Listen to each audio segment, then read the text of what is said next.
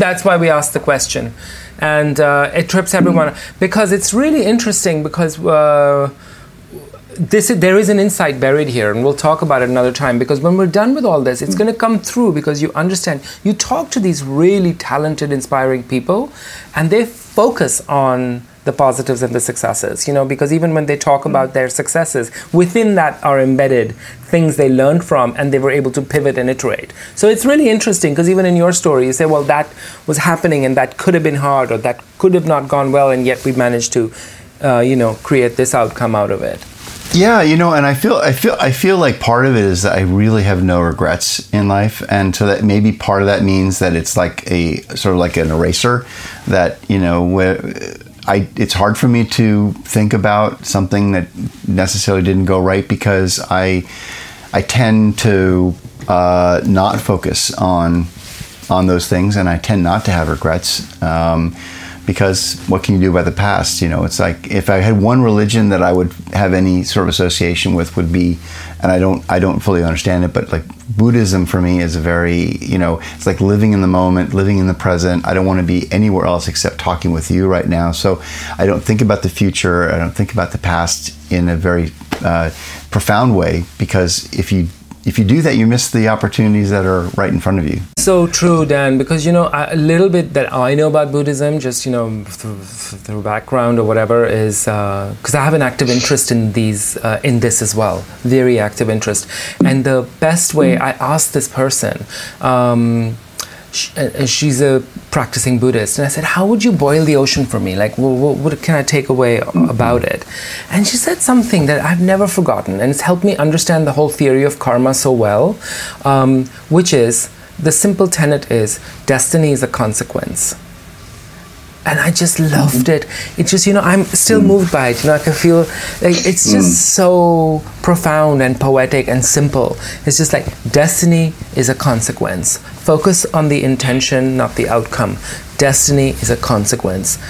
It, the next That's moment, great. it's yeah. a concept, and it's it, you know, scientifically you, I, makes sense. I'll tell you, you had something that gave you a chill. I'll tell you something that gave me a chill. Just uh, last a year or so ago when my mom passed, and I ended up going to Italy to go visit my relatives. I was with my brother, I, and I met this woman. We were talking, and I was telling her the whole story about the fact that I was here to meet my relatives. And she grabbed my hand and she said, Daniel, we're all born with two lives.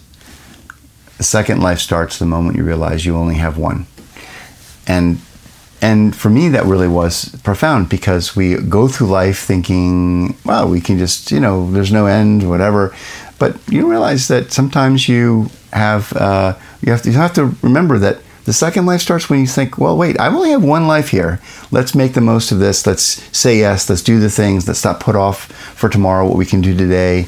Um, so much of that has so much is my, has influenced my life because of and I think probably I, I knew that in, in essence. I had been doing it, actively living living it, but having put it in in that single sentence, which I think came from Confucius. I think I'm not sure. No, but it makes um, so much sense, isn't it? Like you suddenly understand it. It's like everything just kind of boom, boom, boom works.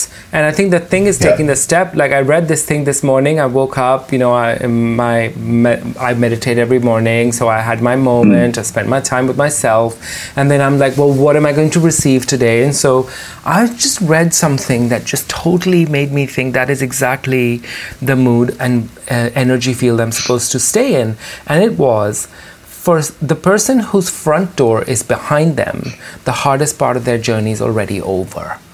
Like, do you know? Right. The thing is about yeah. just like get out there. It's already happened. Yeah. And I was like, you know yeah. what? That's exactly how we all have to think about um, challenges. Imagine, imagine, imagine if that quote really did come from Confucius I mean, we it, it's relevant to us yeah. now because we live in such a frenzied world and we're so busy and everything.